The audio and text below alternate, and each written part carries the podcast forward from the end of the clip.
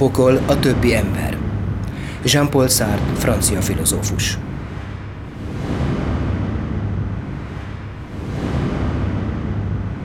A sátán tragédiája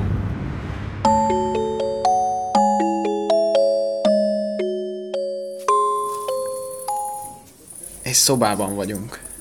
Az ágyon egy lány fekszik. Alszik. Álmot lát. Félelmeteset. Kéti, ébren vagy? Jim, Betty, Haho, van itt valaki? Rose kicsit ilyetten kinyitja az ajtót. A folyosó sötét és csendes. Lentről halvány fény szűrődik fel. Óvatosan elindul a lépcsőn.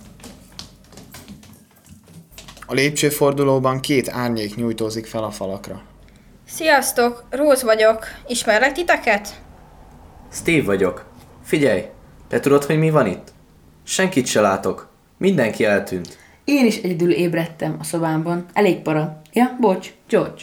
Hát srácok, én se tudok semmit. Szerintem beszéljük meg, hogy...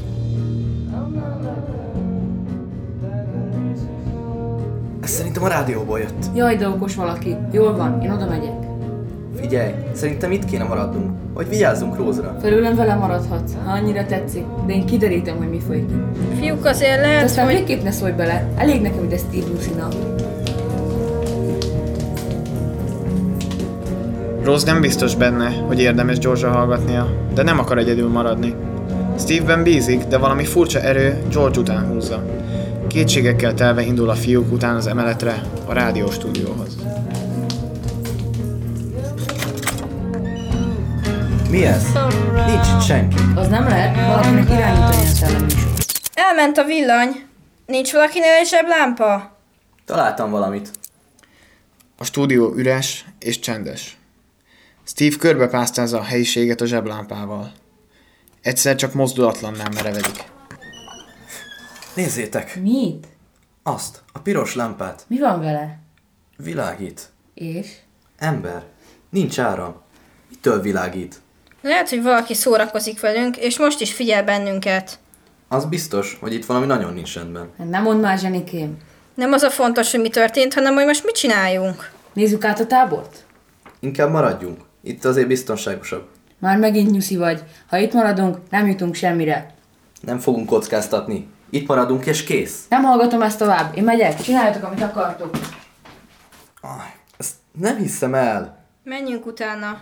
Te se parancsolgass nekem. Ha annyira bejön neked, akkor húzzál utána a sötétbe nyugodtan. Sajnálom, Steve. Vigyázz magadra!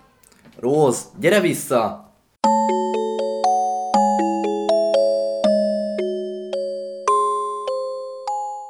George! Várj meg! Hol vagy? George! Rose fut a folyosón. Az egyik ajtó nyitva van. Az ágyak vetetlenül állnak, mintha felugrottak volna álmukból az emberek. Feldőlt székeken lép át. Rátapos egy pizsamanadrágra. Az egyik fürdőszobában szüntelen zolg a víz. A lámpák pislákolnak, a földön heverő mobiltelefonok képernyője sötét. Az egyik ajtórésen halvány sárga fény szűrődik ki.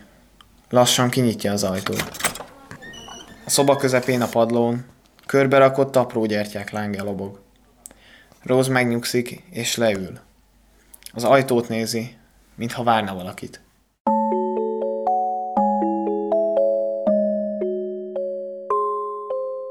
George dühös volt.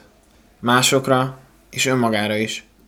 Ki kellett tisztítani a fejét, de a gondolatok mindenhova követték. Túl sok volt az aj. Úgy érezte, hogy a falak egyre közelebb jönnek, és ráborulnak. Kimenekült az erdőbe.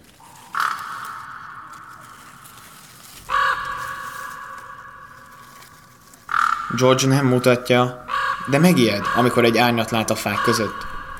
Aztán örül, mert arra gondol, hogy valaki talán csatlakozna hozzá.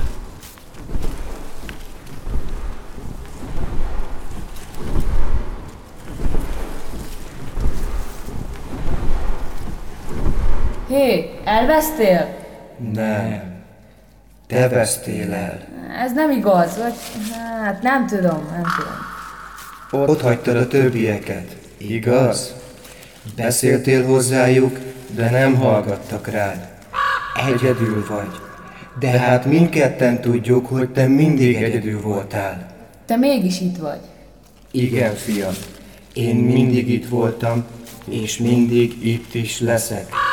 Régóta figyellek. Jó emberem lehetnél. Fontos emberem. A tett halála az okoskodás. Hagyd itt őket, és gyere vele. Hova? Ki ebből a rémálomból? Én mindent megadok neked. Mi mindent? Majd meglátod, gyermekem. Jöjjön ránk, minek ránk jönni kell. Legyünk tudók, mint Isten. Jól el tudod adni magad, haver. Nem adhatok mást, csak mi lényegem.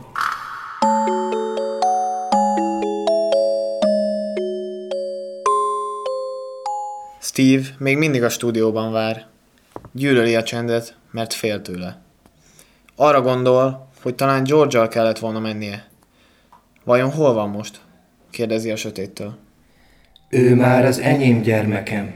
Egyedül hagytátok egymást, de én szívesen magamhoz terellek benneteket. Az én oltáramon minden elveszett báránykának jut hely. Én nem ítéllek el. Mindenki hibázik. Pihenned kell. Hunyd le a szemed. Majd én vezetlek.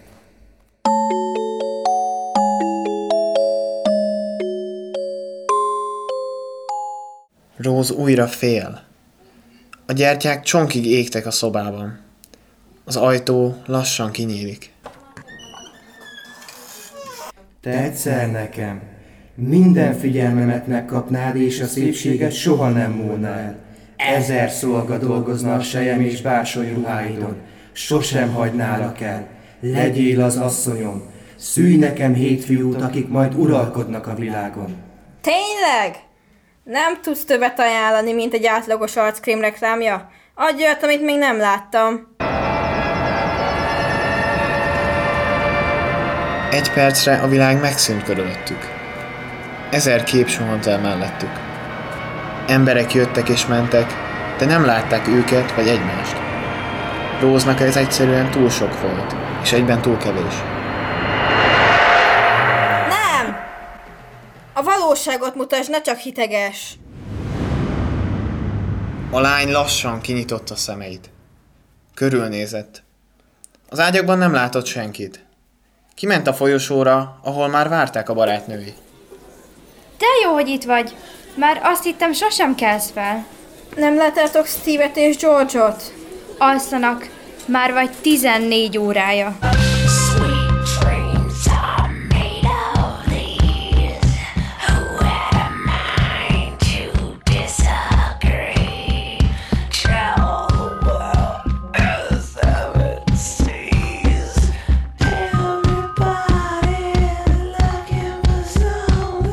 Sátán tragédiája. A szárszó szentjei hangjátéka hangzott el. Írta Fraller Benedek, Sárvári Bence és Herceg Zsolt. Szereplők. Narrátor Sárvári Bence. Steve Fraller Benedek. Rose Lakatos Fruzsina. George Tajti Ákos. Rose barátnője Dolezsá Zsófi. Sátán Hegyi Alex. Szakértő Kuti Sándor. Csoportvezetők Hegyi Vivien és Klok Balog Péter. Készült 2019. július 20-án Balaton Szárszón a Due Média hálózat 39. országos kommunikációs és média szaktáborában.